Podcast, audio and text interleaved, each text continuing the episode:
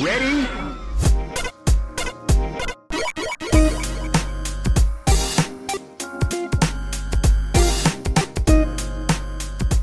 Hello and welcome to Rhythm and Pixels, a video game music podcast. This is episode 31 8, and we are your hosts. My name is Rob Nichols, And I'm Pernell. and every week we listen to great video game music from all consoles and all generations. And this week we are asking you, our listeners, and our Patreon members, how many games did you complete in February? And I gotta tell you, most of the people did better than me this time. last year I was on fire, and I'm, I still want to do an episode related to that. But last year I was on fire. This year, not so much. A lot of RPGs came down the pike, so I got stuck with all of them. I was like, well, you're not finishing anything, but Yeah. you tried, and that's the most important. Yeah, you can't you can't finish like four like 90 hour games. No, you can't. in a month. Now, Chris Murray, on the other hand, the listener Chris Murray, listen, he played a lot of games this month. I don't know how he's getting it. He beelines. He did, and also Does he have like a switch he's getting on the train? Does he have like a long commute? I don't even know. But he's he does magical. Also, Tim Ekibus got through a lot of them this Wow, year. that's good. He got through his set of four. I got through one, and I'm like, I'm proud of myself. I did it. You know. And at the same time, it's like, like I said, it's all about the it's all about the journey sometimes too. Like it's nice to finish it up, and you'll ultimately possibly finish one up later Eventually, beyond February. Yeah. But it's all about at least getting started and trying. I put some games into my um, shopping cart on the PlayStation Network. hey, that that takes a lot of effort. That I takes a there. lot of effort. I got there. Um, oh, I want to thank um, our listeners, uh, any of our listeners who joined me on my um, dance game marathon for charity a couple weeks ago. Um, I raised over seven hundred dollars, which was unexpected. My goal was five hundred, so that was awesome. So thank you everybody who came in, everyone who donated. Um, I think GameFan forty four Fofo she uh, she donated a bunch of other people. It, it's just fantastic. Um, oh, frankly, Zappa, thank you very, very much. That was, I mean, it was just so generous of all of you, just to even just to even hang out with me while I was playing, let alone donate the money that you did. So And the amazing part from what you told me is that none of these people gave you hell songs to play. They just said, "Here's the money," without punishment. yeah, I felt like when I received a, a big donation of like a hundred dollars or something, I needed to do something crazy, and so I would. I would just try something difficult. And that's what I did. And also, like at the very, very end, um, a friend of ours, Aldrich, um, came on the stream. Who he plays um that, that X-wing, the new X-wing game, Star Wars X-wing. Like There's fighter so many for me, but I There's don't know some, what there's the some new, new online one. He's like he plays it like kind of semi-pro Mhm. on a team, and he showed up and he donated some money and said, "Yeah, play." Play these old like Dynamite Rave and play these old school songs, and so I played like all of like the super long hard versions of them. Oh, like it's been like four hours and i think that's part of the getting old is that like i can do that stuff but then for a week afterwards i can't do anything. My body is hurting. Like But for the time though, you can put on a Last Action Hero. You know, yeah i can attempt. i can burn it all out. Yeah yeah. But the, the last the last hour of that four hours was awful. It was awful. It hurt so bad. It hurt hurt so bad. But i'm glad i i'm glad i got through it. I'm glad i did it. And um I want to thank everybody who, who was there for that. I'll, I'll prob- probably gonna try to do that every year. So It seems like you already have a trend because you did it last year, Yeah, I did last year. and I want to say you did one. the year before that. Did not. So last year was the first. was the first one. Yeah, I got my I got my pad. I think at the end of 2018. I didn't really start streaming or thinking about streaming until then. Is when I set it up for that. So Oh, and now now I do it every once in a while. okay. So yeah, and that's gonna go away. Not go away, but that's gonna have to get taken apart soon for when we do like the painting and re- restructuring down there. So that's gonna happen pretty soon. Mhm. But it's happening real soon. And I'll let you know. We got a date coming up. And it's important to me that you that you're able to make it because it's important to us to get it done. Are you talking about the paint? Yeah, Oh, all right. Well, just like I said, let me know. yeah. Life is- I didn't mean to call you out right now. I just was thinking about it. Like life, life is on the wild right now. But I did say I would come along. Just gotta tell me in advance so I can plan around it. okay, cool. Yeah, I think we got a date. And all right, so um, what else do we want to say? Uh, last week we had a listener, we had fellow podcaster, we had friend Rage Cage on the show. And that man can beat the box. Serious beatbox skills and um, just all around fun guy to have on the show. So No, he is not a mushroom. he's um, I don't get it. Fungi. I'm bland. Oh I- my God. I had to squeeze one into the. I had to, I had to do it. I've been I've been chomping at the bit for these like really cringeworthy jokes lately. I'm just more upset than myself that I didn't catch it. oh, honestly, I was there, I was like, maybe I should come up with something better. Like he's like, oh, good for a piece of topic, but not so much, you know. Uh, but well, anyway, but uh, uh, great guy to have on the show. So if, you, if you're new to the show, um, go back listen to last week's episode. It was a whole lot of fun. Or if you liked last week's episode, go check out his show, the VG Emporium, on um, on podcasts. all the networks. beats that's fit the stock. Yeah, you can find it on. I know you can find it on Apple Podcasts. That's where I listen to my shows on. So if you have that, you can find them on there. So check all that out. check that out. So um, this week, we should also say, is a live streamed episode in front of our Patreon members. This is uh, exclusive to any uh, Patreon members of all levels. We live stream, record an episode. We hang out, we talk, and we chat, and we joke with you guys throughout the show. Mm-hmm. And if you like what you're hearing, if you're a fan of the show, please consider becoming a member at patreon.com slash rhythm and pixels. Um, just a dollar, a dollar a day will help feed these two boys right here. A hungry child, a hungry grown man. yeah. All right. Just think of how many ramen noodles we could buy. I could buy at least one pack. That is true. Two packs. I All get right. the cup. so this week we did, or this, for this, this month's show, we asked, um, actually for this month, we, we, we challenged our listeners, we challenged ourselves to finish four games this month. I did not, did not at all. Pernell, Not even close. Like Not I said, I did. Uh, so uh, like it was like a game called the Waylanders, Monarch, Rise of the Third Power. Those were all RPGs that I had to. I was trying to play this month, and of course, I didn't finish any of those. I did start playing another game, which is I'm still going to try to finish. It's called like Virgo versus the Seven um, versus the Seven Zodiac or Mhm. whatever, and I have a good track for that to come on the show next week or whatever because and that's also why I want to do an episode devoted to the games I attempted because there was some great music in the stuff I was trying to play. yeah. Just couldn't quite knock it out. But again, it's all about the journey, and it's also why when putting out the word to say four for February, it wasn't about what four games you beat or any games you beat at all. It's about the journey. What did you attempt to play through? Did you attempt to at least knock any of them out? And even if you didn't do it, that's cool. Oh, you, you you experienced something. I did. I did play more of the Capcom Classics collection. I played a lot of um, Ghouls and Ghosts. Eh, that's a good. Honestly, yeah, you weren't. That's a that. hard game, man. That is tough. Yeah, if you beat that, that would have counted as all four. But Um, but I played a lot of that. So this week's topic is the four in February. We asked our listeners and Patreon members which games did you complete or attempt to complete in February, and uh, pick some music from it. And we're going to listen to the music. We're going to chat about it. And here we go. This is our first track coming from uh, listener Kristen, Game Fan 44. We're going to listen to the track uh, OST 5 from the game Chase Cold Case Investigations composed by Satoshi Akubo.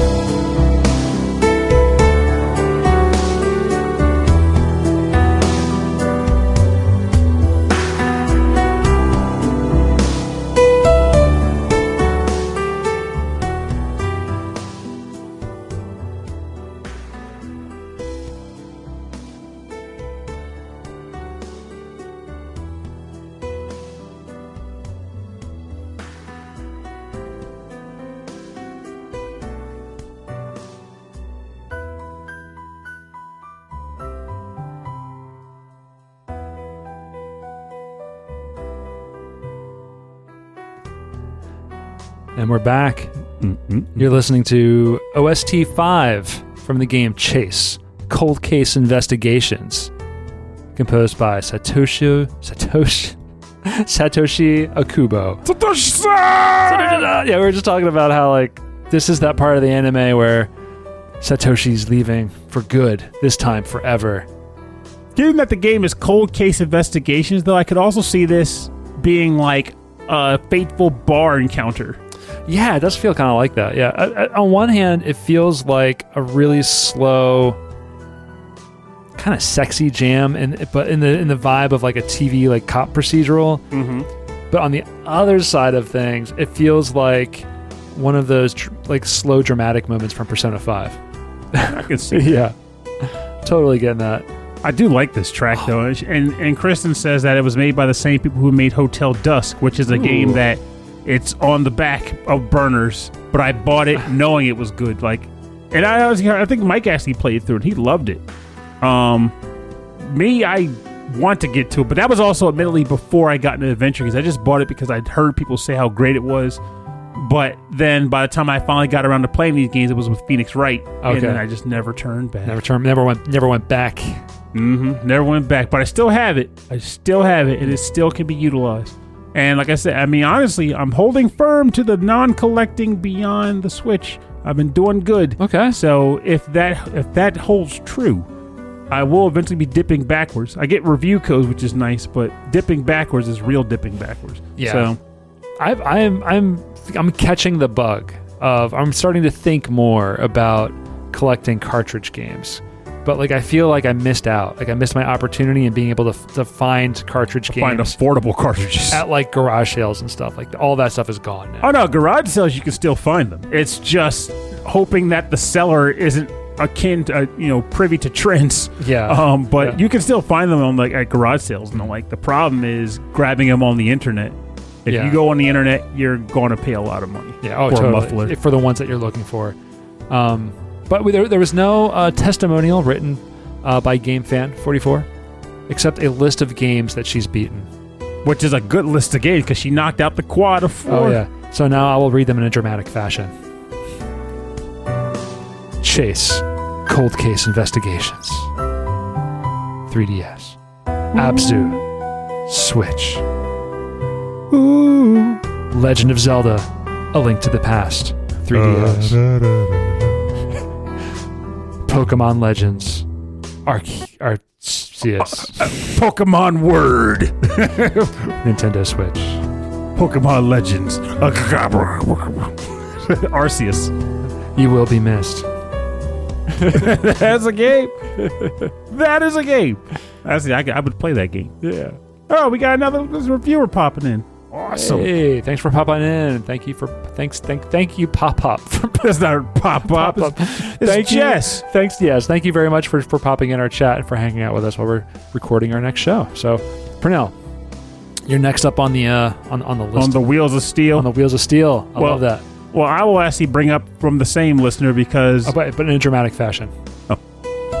I'm going to choose a track. God, God, I don't even have it in me. But I was like, I'm going to choose a track from the same listener, Game Fan 44. Because let me tell you, I myself have begun playing this game recently. The music is hot, the selection is hot. So when one comes to one, I'm going to make two by choosing this tune. That is Obsidian Fieldlands 2 from the game Pokemon Legends Arceus. Arceus, Rob. Thank you. I'm sorry. no, no, no one tells me these things. and may you be happy to enjoy.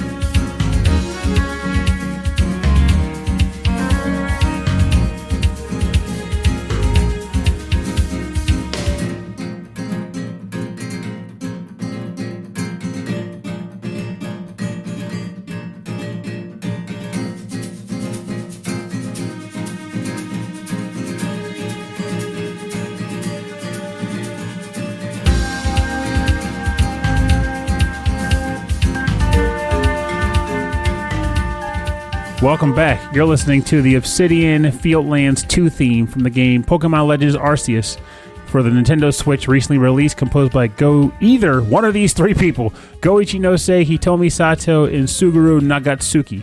Um, so it's interesting about this. Like it popped up on GameFan 44's track submissions, and perfectly timed is the fact that I finally got around to starting this game. Like I bought it on release day because, of course, I would. It's a new Pokemon game, and I actually want to financially contribute to the fact that they finally are trying something different with the franchise Yeah. compared to all the you know rehashes they've been doing.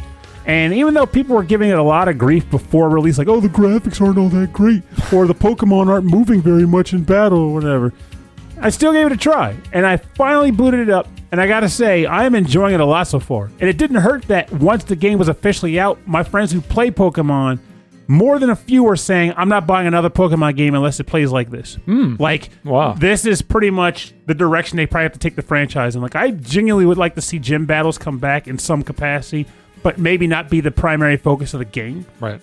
but just to have that gauntlet of battles. Um, but the exploration involved here, the snappiness to catching some of the Pokemon, and the fact that they kind of emphasize just catching a bunch of them, not necessarily just like I got a Luxray, that means I don't need any more Luxrays. It's like no, just catch a bunch of friggin' Pokemon. That's your goal. It'd be nice if there's like a Pokemon orphanage. You'd be like, yeah, I want to donate these Pokemon to a, a, a old folks home. They want so that's imagine that. You catch a bunch of Pokemon, but then you can donate them to various locations I based love on it. how they benefit them. Like if it's an old folks home, you want to donate a bunch of like Chansey, Yeah. and uh, like Sir- Togepi. Service Pokemon. Yeah, service Pokemon. You could have like a freaking horse track, so you're donating like all the Greyhound Pokemon and like the horse Pokemon. This is my emotional support Pokemon. Yeah, and Yeah. they make those. Have a Mr. Mime. I would have a Mr. Mime. Donate Mr. Mime to the to the center. I'd have I'd have a Psyduck. Psyduck would be hard to catch though. You got to make sure he doesn't evolve into Golduck because he loses that ability to be so supportful. He becomes, a, yeah, he becomes, I- I- once he becomes evolves, he becomes a jerk. he becomes an absolute. But before that, he's a nice guy. And also one thing about this game I like too is like even as far as I've gotten in the game, it's like got like a bit more of a mature theme, despite the fact that the main character is still is like, clearly like a ten year old kid. Mm-hmm. Because you're a kid who gets like thrown back from the modern ages to like the very first Pokemon settlement. And uh, at the very beginning of the game, it's like, okay, you're you're stuck out here, and a professor's like, I'll give you a place to stay. And the person who runs the um like the facility that they're living at is like, look, if you can't prove yourself to be able to work for us, we're throwing you out in the street, and you're probably going to die. Like they, Oh my god. it may well be the first time I saw the word die in a Pokemon game. and they're referring to you. And the whole time they're all talking about this, your character's got this dopey smile like, yep, I'm to make it. Um, I'm, I'm digging this music. This this soundtrack is great, and I'm loving this song specifically. oh, it's good. And the thing about it is, like, also, like, unlike other Pokemon games, this is more like a Monster Hunter game in scope where, like, Oh. you're not just, like, walking around, like, a general, like, Route 23. You're choosing a location, you go there, and you're exploring the entire location. Like, Yeah, maybe there's some water Pokemon down by the lake. I'll go check out the lake. right. And there's different, um, based on the soundtrack anyway. There's different pieces of music that are playing throughout different portions of that environment, and different different pieces of music will play as the story unfolds or as you're fighting specific, I guess, maybe types of Pokemon. Um, and this this is like, it's like jazzy, but it's like a low key, like kind of. It's got a. It has a. know. It has a sound that resembles you looking out across a vast field. Yeah, like this part right here. Yeah, this to me, listens Yeah. implies I'm running across a field and I can see the expanse out in front of me. Something about like a shaker makes me feel about like, like I don't know, The just journey. bla- blades of grass and the journey. Yeah, yeah. Feels like you're on a journey. Oh, I love it. Um, so yeah, really good pick. Thank you very much, Kristen, for picking this one out. I'm, I'm, I'm glad that you picked this one. I was I was worried about picking multiple tracks from the same person, but like If it's good, it's there's good. some good music here. All right, our next track is coming from it's a last minute pick from listener Stephen Miller. This is a track called Compound Eye from the game Neo Cab from the artist Obfusc.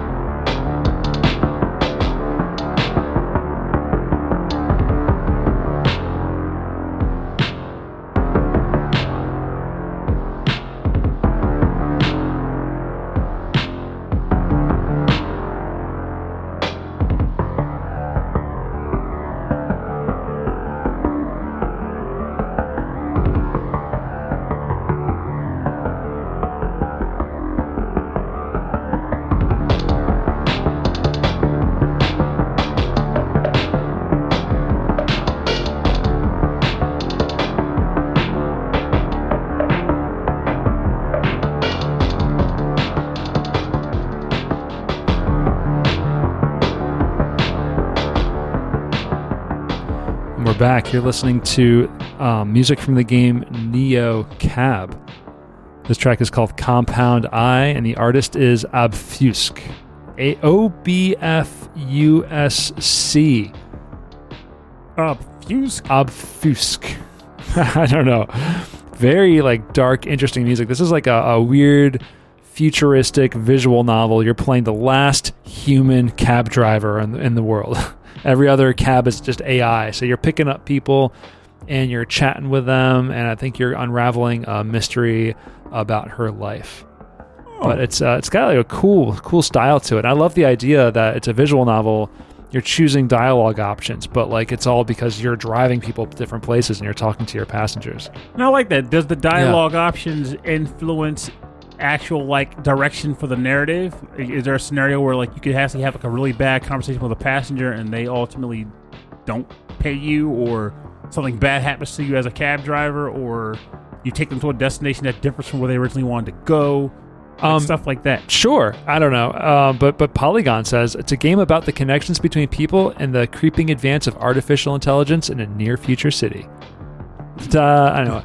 So it's got kind of it's got kind of that that, that dark that that dark future vibe to it, but uh, but then that dark future vibe in video games where it's like really dark blacks, but then like purple and blue, neon. Yeah, I love that neon look to these games. Yeah, it's the future. It's the future. I, I guess a dystopia, but I look, looking at the photos, looks less like a dystopia, more like a utopia. It's- More like more like more like a, a realistic future. yeah. yeah, just like the signs are a little brighter. Well, they have LED bulbs. Ooh, a game, um, um, a show that you and I both enjoyed. Um, Upload is getting a second season. Speaking, have they of, announced the date? I don't know the date yet. Oh my god, Just I the fact, that. just the fact that there's another season coming out is exciting to me. Oh, I was hoping. Like I couldn't really imagine them canceling that show after how it ended because Yes. that season, that show was So fantastic. that, that's another like interesting, like near future, like what if not dystopia, but just a strange future that seems like it could almost be real if they could if this technology. oh, it would totally be real. Yeah, it's so it's kind of scary, Honestly, but it fascinating might, at the same time. it might be real for all we For know. all we know. But it's only it's only made for the elites to use. yeah, But like for those who are like, what the heck are you guys talking about? Um, Upload is a TV show. I don't even remember what service it was released on. But uh, the premise is that it's a society that it's fairly futuristic, though you wouldn't know it as far as like visuals. But they have like self-driving cars and the like that are better than Teslas. Um, and the premise is that in this society, there when you die. You can have like an insurance program of sorts mm. where you can pay to have your consciousness uploaded to a virtual world like an MMO and you live in the MMO world. Yeah, but because your body is dead, you live there for eternity. Mm-hmm. But because this is very realistic, like people have to pay for your space there, and there's like levels of bandwidth that you could use. There's levels of like how nice of a place that you're going to be staying at. Like things aren't quite real enough, so like you're very aware that like that's not real water. You know, all kinds of interesting stuff happen in this in this show. It's such a good show, and it's also a comedy too. So it's like a, just a dramedy. Oh, yeah, a lot of a lot of good a lot of good comedic comedic beats to it. But yeah, really really interesting and disturbing at the same time. I really enjoyed it. it's a good one. I wasn't expecting to fall into it the way, especially the, the lead character. I wasn't. I saw him and I was like, ah, he's going to be this. looks like Colonel Douche. Yeah, exactly. I was like, I'm not going to like this. But then in, in the end, I was like, this is fascinating. Yeah, because he, he realized there was more to life after death than than there Money. was in the living. Yeah, honestly, yeah, that was it was pretty cool. Um, so yeah, Neo Cab looks interesting if you're into the uh, the visual novel type stuff. But um, we're on to your next track, I think. All right, so let me see what's going on on this side. So my next track is going to come from the Trash King. God, I love that name. um, this comes from the game Spiritfarer, and the track is titled Thunder Harvest.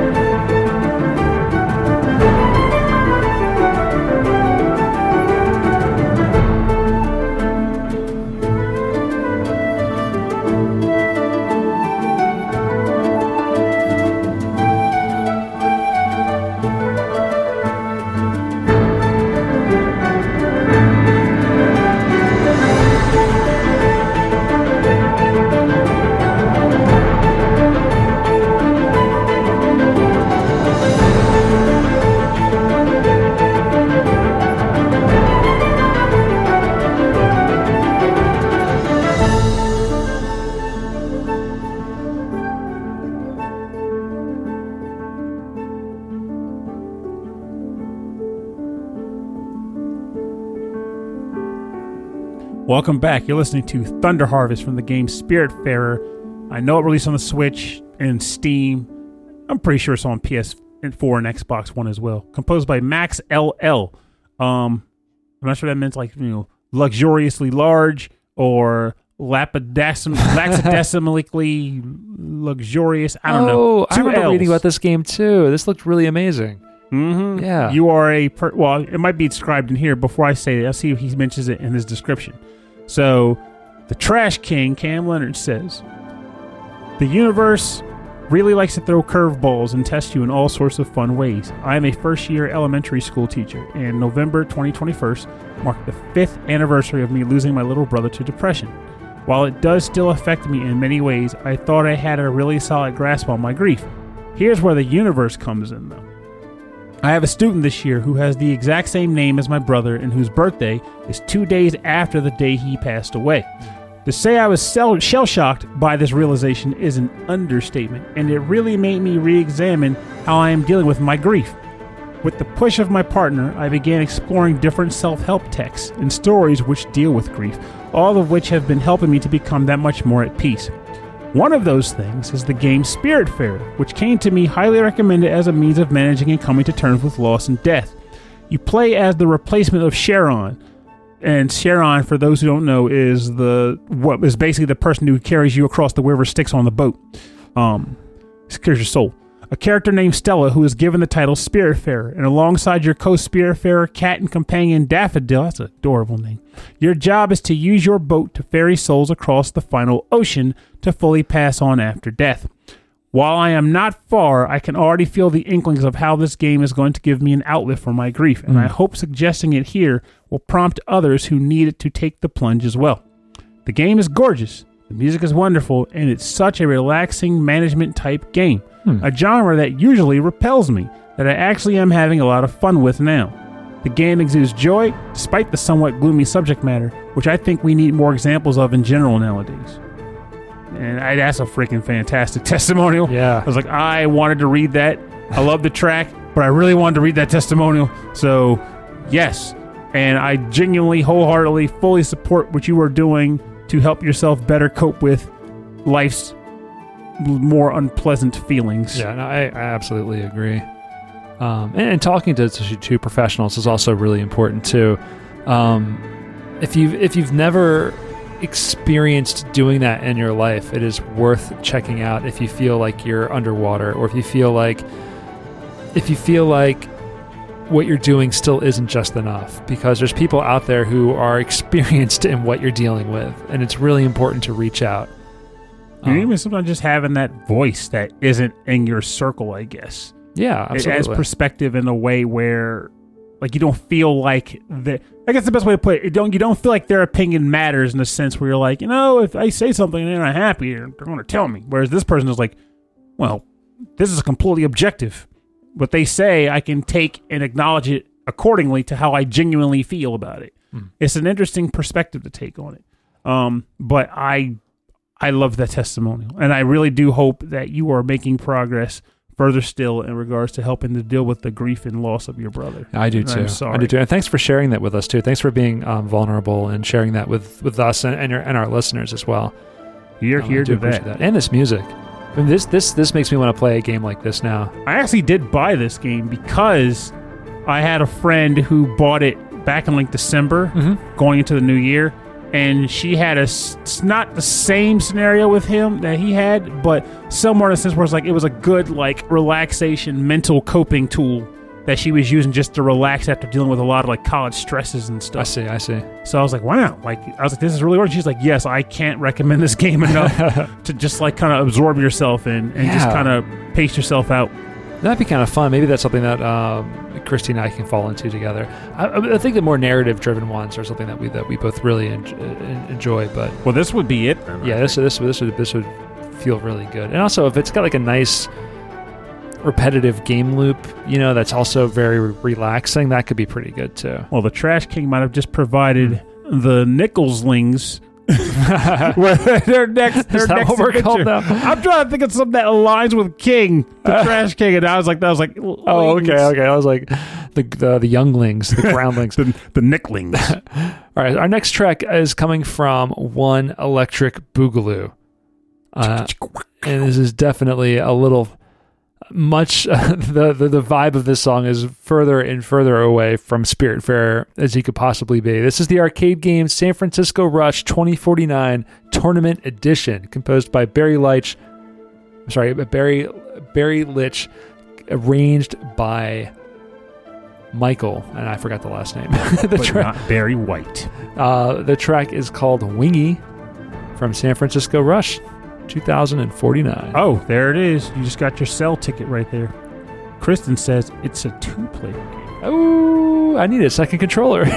well, you can get one of those on a discount, probably. yeah, Pernell, can I borrow one?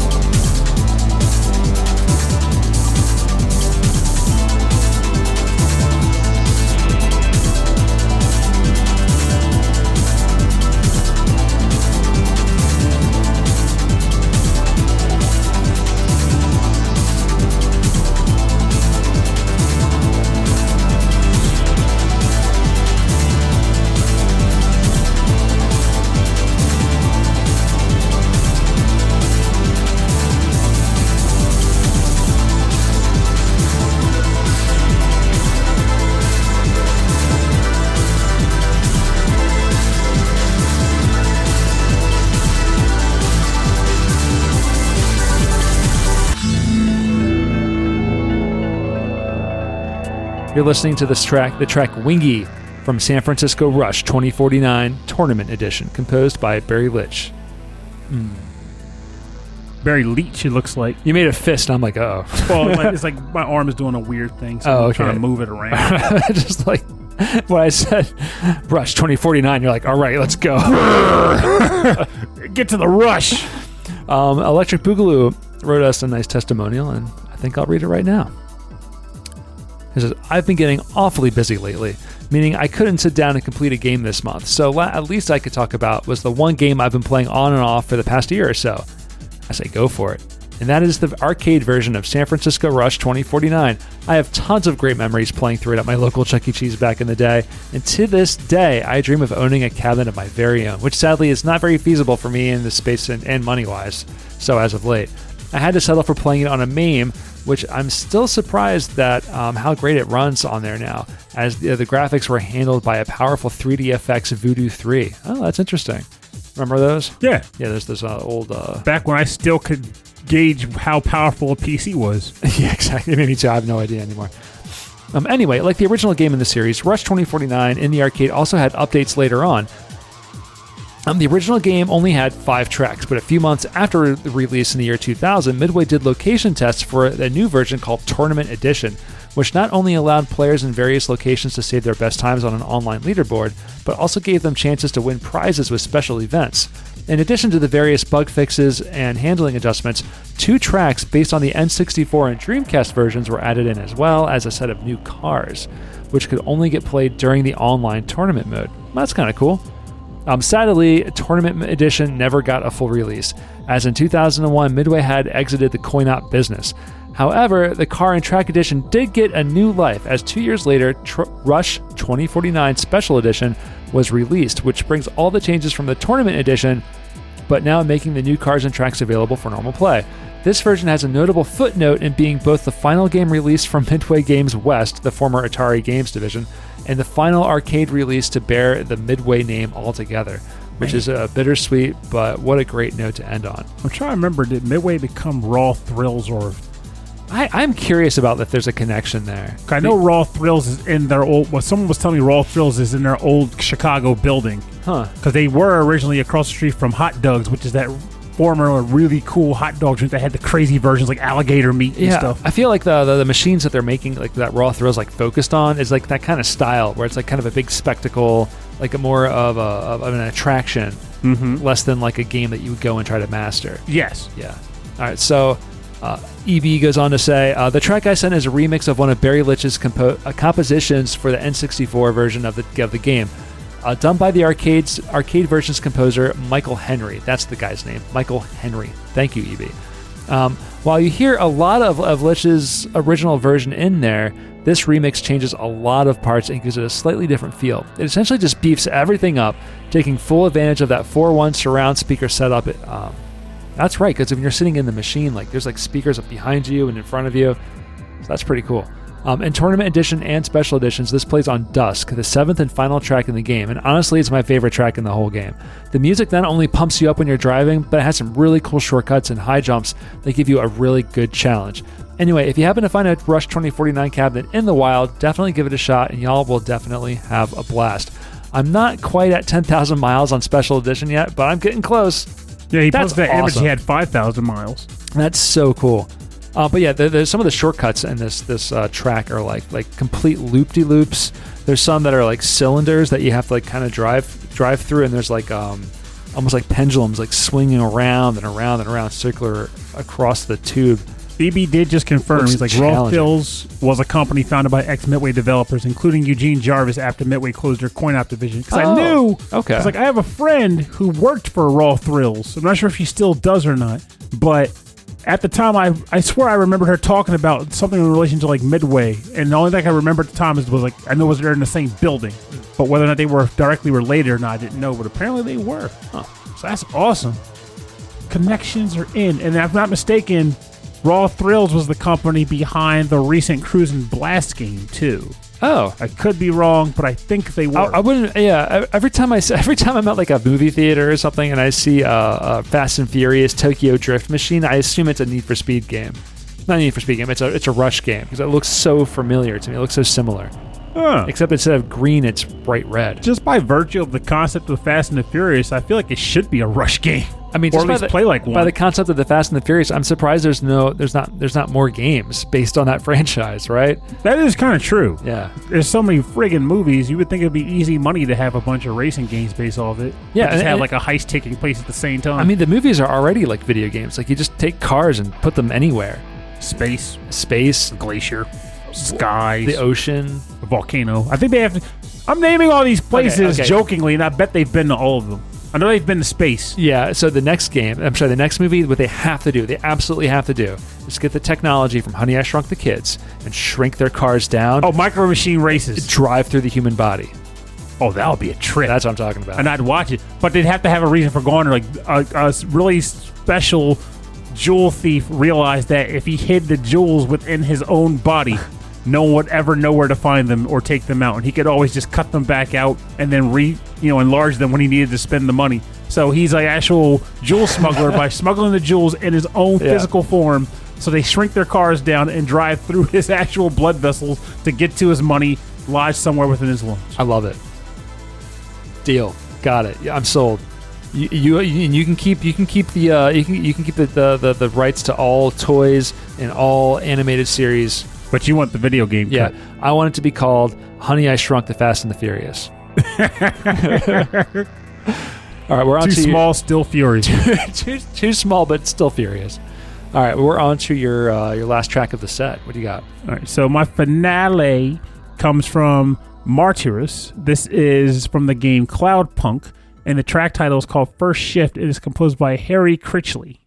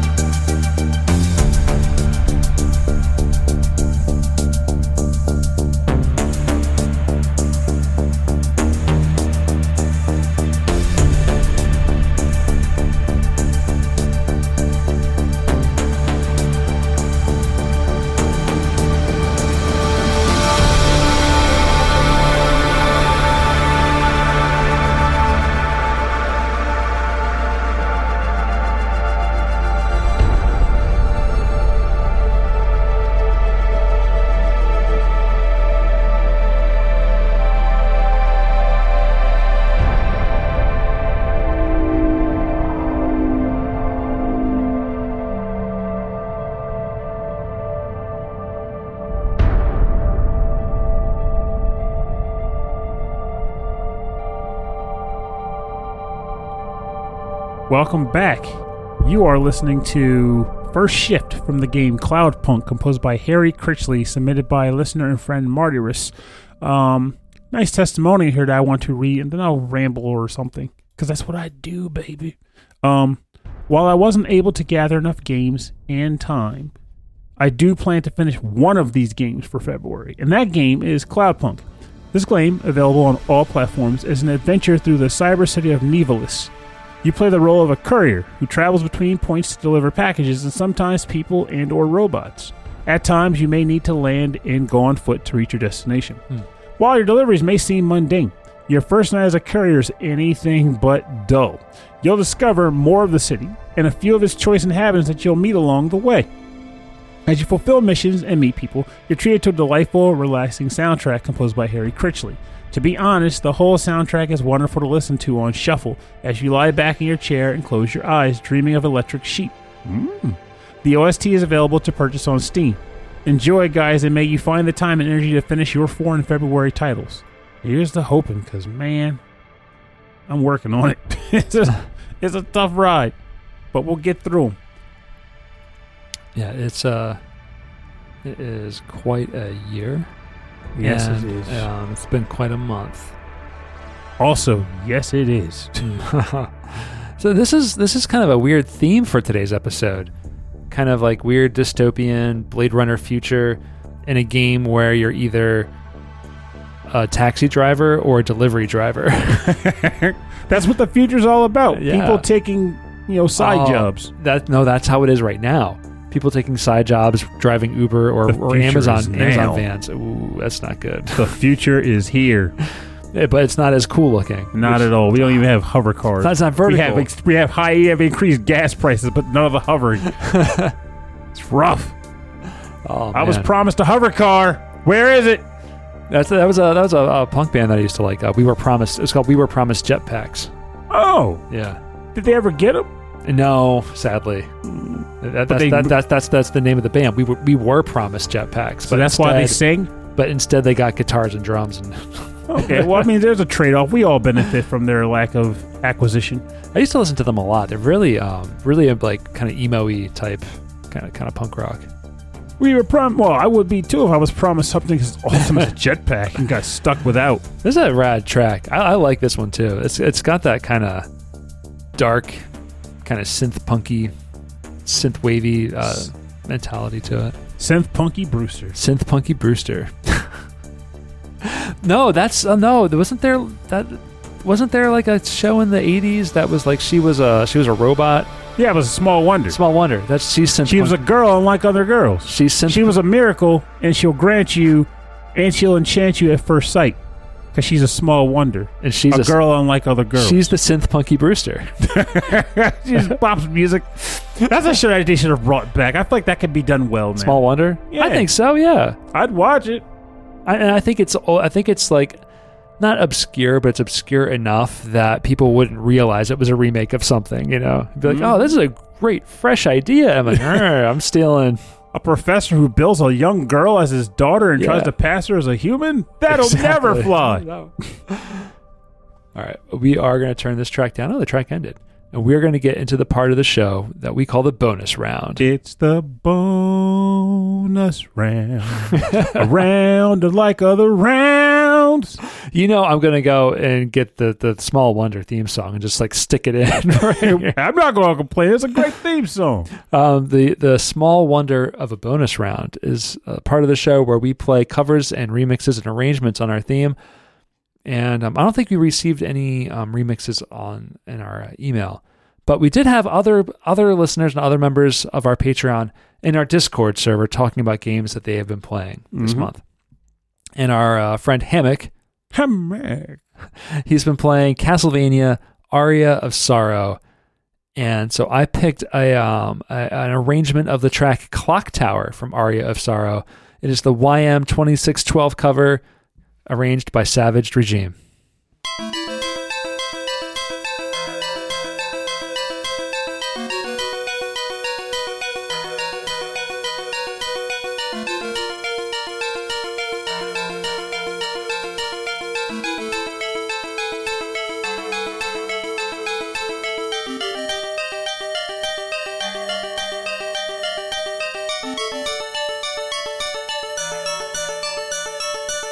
Thank you.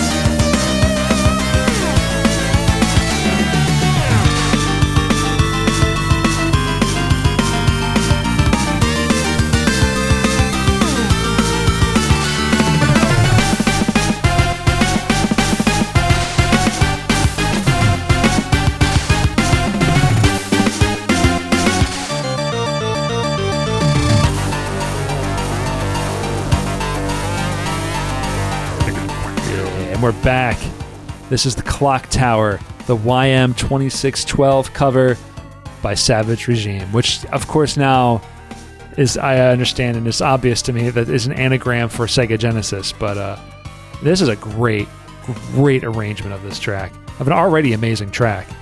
But man, those those drum fills and that like kind of guitar solo halfway through, like he is a master of the FM synth. This is a treat. Like, I immediately realized what the track was when it was playing. Like, not so much the name because I didn't remember what the track sounded like initially in the game by the name. But when I started hearing it play, like it immediately came back. I know exactly what I'm listening to, and this sounds really good. So good. This is a fantastic track. Like, I actually still find myself torn between whether I prefer Aria of Sorrow or Dawn of Sorrow. Hmm. But it's worth noting that they're both fantastic titles. E- either way, you're just really sad. It's a very it's a very sorrowful title, yeah. But I just love playing. It's like to me, I still think it's probably the better of the games in regards to like how to upgrade the character, how to upgrade the player character, and all because you get the demon souls in those games, and of course that's what later end up being utilized in uh, Bloodstained Plus- Ritual of the Night. oh, okay. So that's where they that's where they came from. Yeah, but I instead was of being cool called idea. souls, they were called shards. The shard, the crystal shards, or whatever they were. Yeah. Not to be confused with Kirby and the crystal shards. He would have eaten them all. Now I'm imagining Kirby like like very like slow mo, hovering halfway in the air, and getting stabbed with all these crystal shards. But then they infuse him with power. Yeah, and then he gets like a helmet, and he can like chop someone down with a sword or something. Pretty much. Or actually chop him down with four swords. He can eat two monsters at a time. Oh! yeah. the power's in the power's in his hands and his stomach. and his mouth. Does he have a stomach? Is there room for a stomach in that thing? Yeah, it's fun fact. It's actually another dimension. Is it?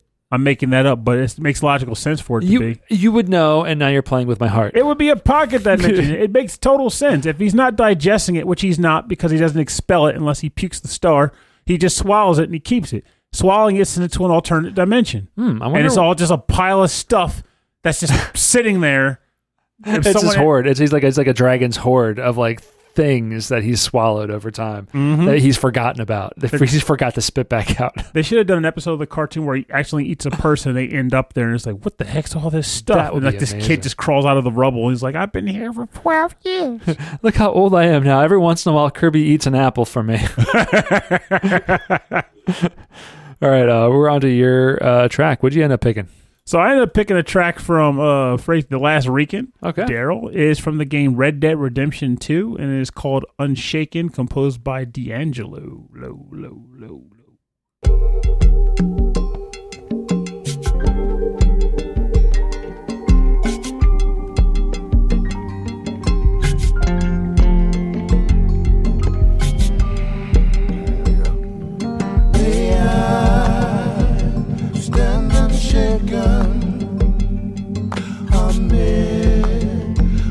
Crash of the world?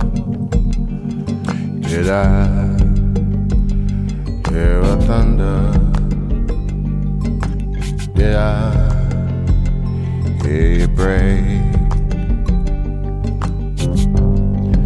I can't quite remember just what guided me this way. Oh, unshaken amidst Mr. Crash of the world. The pines, they often whisper. They whisper what no tongue can tell. He who drinks from the deep water, may he know depths of the well. Stand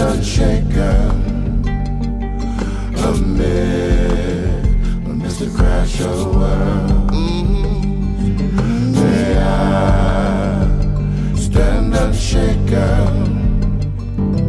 amidst, amidst the crash of the world. Mm, oh, traveler, seen?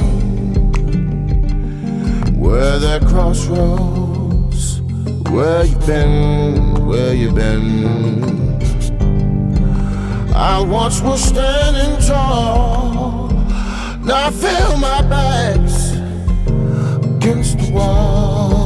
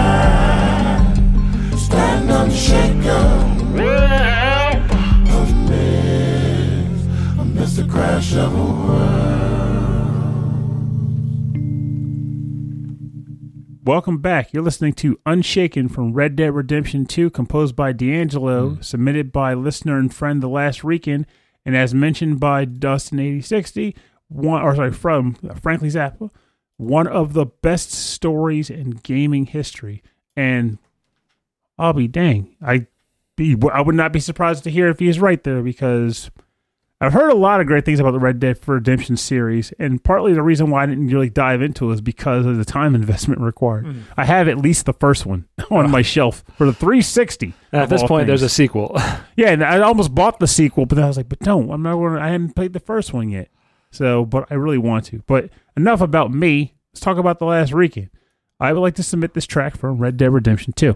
I remember when I first heard this track and was like, man, this is a rather mellow song. Mm. I often listen to this when I need to chill out, and the song definitely fits where it plays in the game. Not to spoil it, but your crew suffers a rather traumatic event, and this song plays after you're forced to go about your separate ways, and then eventually find your way back to them. This title also fits. No matter what is thrown at you or whatever hardships you may face, you stand tough and remain unshaken. Given the past two years, I think that we can all attest to this. Best wishes to all, as Elder Wing, Elder Elden Ring currently calls my name. P.S. Purnell, you suck. yeah, Lyle, just kidding. Love you, buddy. Oh, oh, thanks. you suck, Purnell. No, it's endearing. But every time Rob said "you suck," what he was really saying was "I love you." Oh, my heart hurts. this is this is one of my favorite songs we played on the show in a long time. I think It's a good It was really good. And that draw and connection that like that Kung Fu Carlito made, and you end up looking up that this is actually the uh, the classic singer D'Angelo. yeah, Like I've heard that name before, but I don't remember it. It's been a long friggin' time. I would not be surprised if I've heard some of his music over the years and just forgot. I forgot who it was. Yeah, or, or the tracks because I I've long since moved on to the shoegaze era, and if it wasn't like a complete staple in my youth, it's faded away. Well, for more information on the bonus round part of our show, you can go to rhythmandpixels.com where we'll have links to all of these artists' Bandcamps and SoundClouds and, and where you can go and buy the music and support the artists.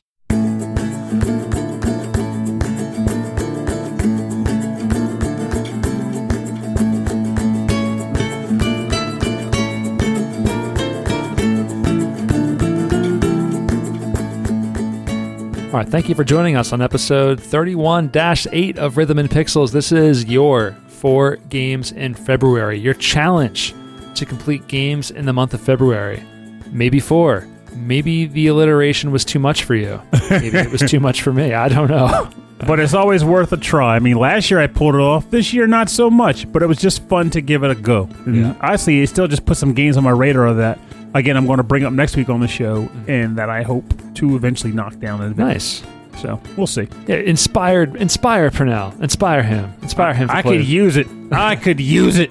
Ah. The last track we're listening to is Teo Desert from the game Alex Kidd in Miracle World DX, composed by Jose Ramon Bibiki Garcia. Um, and this is one of the many, many games that our listener and friend Chris Murray completed this past month. And he and I did have a fairly similar sentiment in regards to like their take on the game too, because uh, I had never played classic Alex Kidd games, and I got the chance to review this for Hey Poor Player, and I was like, oh, I would like to review this because I've heard so many good things about Alex Kidd from back in the day and the franchise and all, and people were really hyped about this remake coming out. Alex Kidd, he's the one who puts on different helmets and does different things. Now that's Kid Chameleon. Kid Chameleon, I get them mixed up. all Alex the time. Kidd punches things. Puncher, yeah, it's a classic, classic Master System. thing, Mhm. right? Okay, And he, all the boss fights are junk and pose, so basically just rock paper scissors battles. that's right. yeah, Um, and the odd thing about the game is that while I and I think, like I said, Chris and I talked about, it, we had a shared sentiment is that while the game looks beautiful, the music is good. Um, the gameplay, even for that era, I'm not sure was much to write home about. There was a lot of issues with it as far as like just like enjoyment levels were concerned, and just like the how fluid it was transition from level to level. It wasn't a bad game, but I didn't come away feeling like was an exemplary game. Not not of the hype it got. I almost dare I say it preferred Super Mario One, oh yeah, and that's terrifying. That's something else. Now, the original, I was I had to look this up briefly. I'm sorry that I kind of like stared at wiki for a minute there. I heard about this and I, and I had to confirm my suspicions. But yes, this game was a pack, not just a pack in for the Master System, uh, Master System Two systems. Mhm. They were built into the system. So if you p- turned the machine on with no cartridge, you can, you can play this game. That makes sense. Yeah. And I like the idea behind that. Just put the game on the machine. Yeah, it wasn't like every Nintendo had you, like you buy, you can also get a cartridge of Super Mario. No, it was just like just put Super Mario in the machine, I could dig and then you can buy other games for it. it. I do like that. See, I like that. Jess Jess McDewitt Devitt had like a positive spin on our four in February dilemma. She goes, "There's still a few more days left to beat another game." And you know. Maybe. Um, I thought about playing one like Mega Man 10. It's the only classic Mega Man, quote unquote, classic numbered Mhm. Mega Man game that I never finished. I have the weekend. Maybe I'll finish Ghouls and Ghosts this week. No, you won't. Choose a different game. You're never beating Ghouls and Ghosts. Not, I'm not being a jerk. I'm just being realistic. I can get to the second level boss on one credit, so I'm getting there. That's the problem is that with these classic games that you're, you're meant to spend money on, I'm like, how far can I get on one credit? but I feel like Ghouls and Ghosts and Ghosts and Goblins take that one step further. Like Mike and I, I remember we were in California and we were at an arcade out there. I don't know what it was called, but just for fun, we were drinking beers and like, let's challenge to see who can get the farthest on one game of Ghouls Yeah. and Ghosts. And I think one of us got to the boss of the first level. It's it tough. was embarrassing, We- but it was fun to try. we played at um, Retro World in Connecticut. Um, we did that there too. Yeah, we did it there too. It was- I was, I was like, come on, man, because every I time knew we played Monkey Ball. We play monkey ball also. Oh, it's because I felt like every time we go to these conventions, there's like, oh, there's so much to do, and I always miss out on just playing games. And so I think Ed was out with some other people, and they were like going to um, to panels and stuff. And I was like, no, no, no, I'm not doing it this time. Pernell, you and I are going to play games. And I was like, oh, I was play like, I'm down for playing games. And then I felt kind of bad that like I missed out on on um, quality bonding time with my dad, Ed Wilson. But um, Dad could play some games. Yeah. well, you didn't have to. Didn't have to go. games. Yeah, yeah. But I'm glad we did that anyway. It was a good time. Yeah, Monkey Ball was fun too. I'm terrible at Monkey Ball. Also, Ghouls and Ghosts. I'm bad at that game as well. Everyone's bad at monkey ball. That's part of the f- charm, I guess. Yeah, that's probably it. Everyone's equally mutually suffering to see who could get the farthest in that game. Oh man. I just don't understand who is good at that game. Like I had one friend who was able to bust out some magic, and quite frankly, Monkey Ball or Ghouls and Ghosts? Monkey Ball. Oh, like we used to get together back when the GameCube versions were new. Back when I used to work at KB Toys, Hmm. and uh, we would all just hang out and play our Monkey Ball copies. We'd do like Monkey Target, Monkey Bowling, and then we would all just kind of see who could get the farthest on like advanced difficulty, oh yeah, yeah. which was like the middle of the three sets of tour courses. And some of the stuff that people were getting good enough to pull off was just stupid. Like they would know if you rolled at this speed, at this angle, and hit this Yeah. exact point, you'll go spinning towards the goal. Like, what? They designed this entire map, and you just like circumvent the map by bumping into this spot on the board. The um some of my favorite um, uh, awesome games done quick speedruns are of Monkey Ball because they're just, they're just impressive to watch and it gets hypnotic because sometimes they're able to do those stages so fast because they're just like bouncing the ball where it shouldn't go and, and all sorts of different places. It's so impressive to me. I love watching those speedruns. What did Ghouls and Ghost Resurrections or Ghosts and Goblins Resurrections come out on? Do you remember? Oh, that's right. I don't. Because Mike said we should try to see if we can get the farthest in Ghosts and Goblins Resurrection. It wasn't there. I'd a- try that. It wasn't there a like kind of a remake or, or a, a, in the style of game where you play as the princess? Yes and no. So you're thinking about Battle Princess Madeline. Yes. That game was designed by a father who was his daughter literally asked him, you know, about why aren't there more, you know, games that have the have women as the main character. Mm-hmm. So he was like, I'll make a game so that you can beat the main character. So he creates this Ghosts and Goblins esque game, and the girl that's the main character is pretty much inspired by his daughter Oh, that's fun. and her ghost dog. So it's interesting in that it has two modes. It has an adventure mode, which is kind of like exploring a map that's interconnected, and then there's like the traditional Ghosts and Goblins, like stage by stage mode. The adventure mode, eh, not all that great.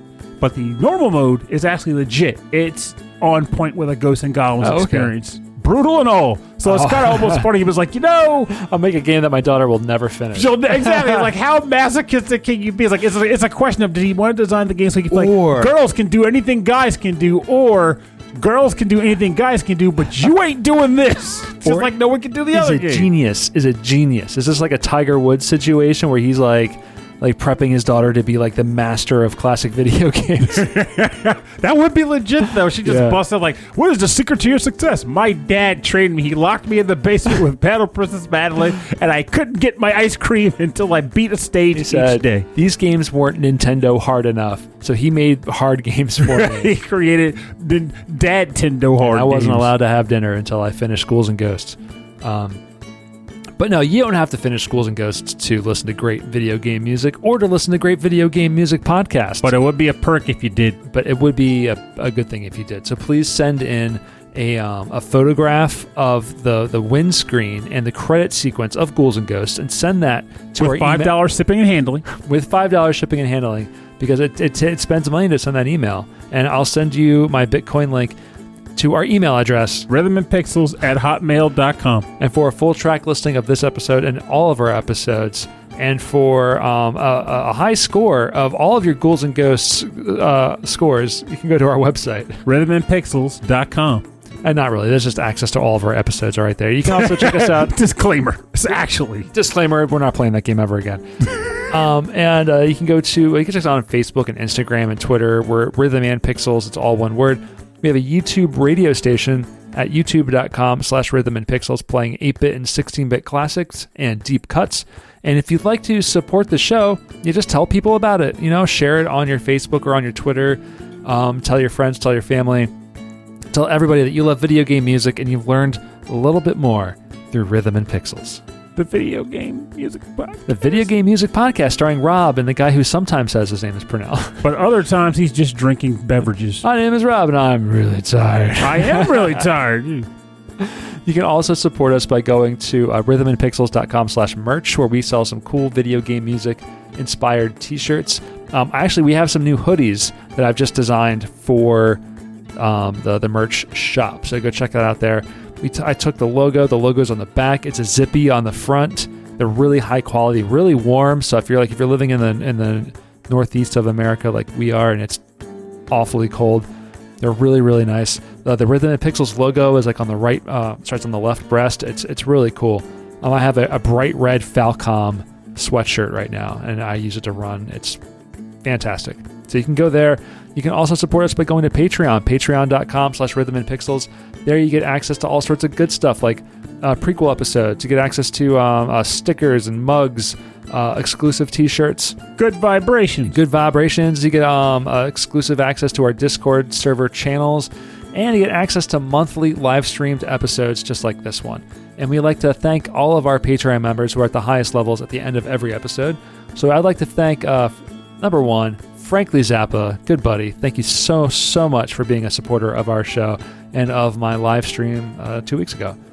I also want to thank the number one, Do we know who this is? I know who it is, but I think it's funny that he just put down the number one. So I, I got to honor it. It's- Okay. He's number one. That's it. And, until until further notice, you are the number one. um, I want to thank uh, Kristen Game Fan. 44 yeah 44 um, who's also been in the chat so thank you very much for hanging out with us uh, thank you mike myers thank you ulf person thank you vashin8060 thank you alex messenger the messenger from a vgm journey another vgm podcast Thank you, Andreas Mielberg, Brian Pitt, Karen Werma, Carlos Kung Fu Carlito from the Heroes 3 podcast.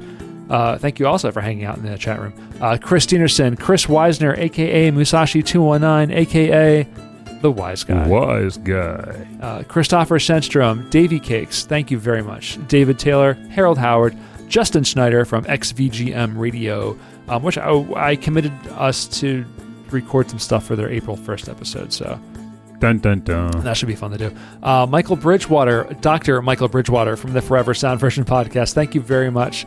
Uh, Michael Jennings, Rage Cage, um, the proprietor of the VG Emporium podcast. Reinhard Zukova. You're having that moment. It's like the names, the names.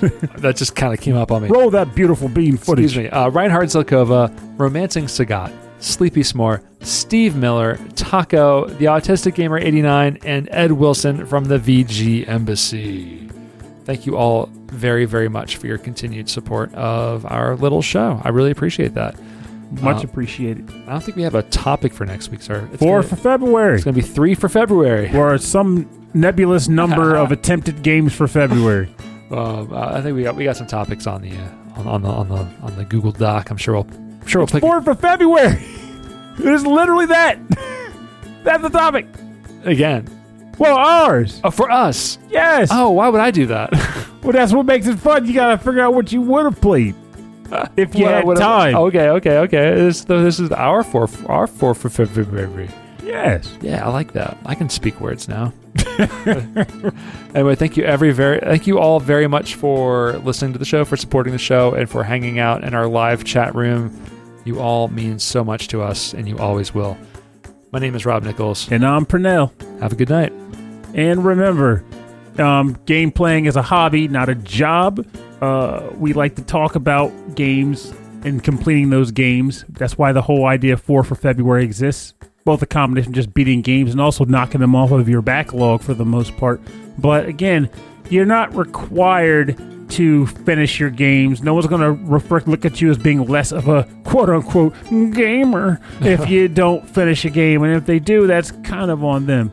With that said, though, obviously, if I'm just joking with you, we're just talking back and forth, like, "What are you doing? How'd you not beat that game?" Obviously, you know it's different. But um, the overall concept of playing games is meant to be to have fun under your terms, under your conditions. Finish a game, don't finish a game. Play it for 20 hours, play it for 20 minutes. It doesn't matter as long as you personally feel satisfied in the experience you obtained from that product. It was all worthwhile. Also, it's about the journey, not the destination, which is why you don't even have to beat a game to get a good review out of it because I might think the destination had a crappy finale. Yeah. And you don't have to feel the same way, and that's cool too. Um, I'm rambling. Play your games, have fun with them. That's the point.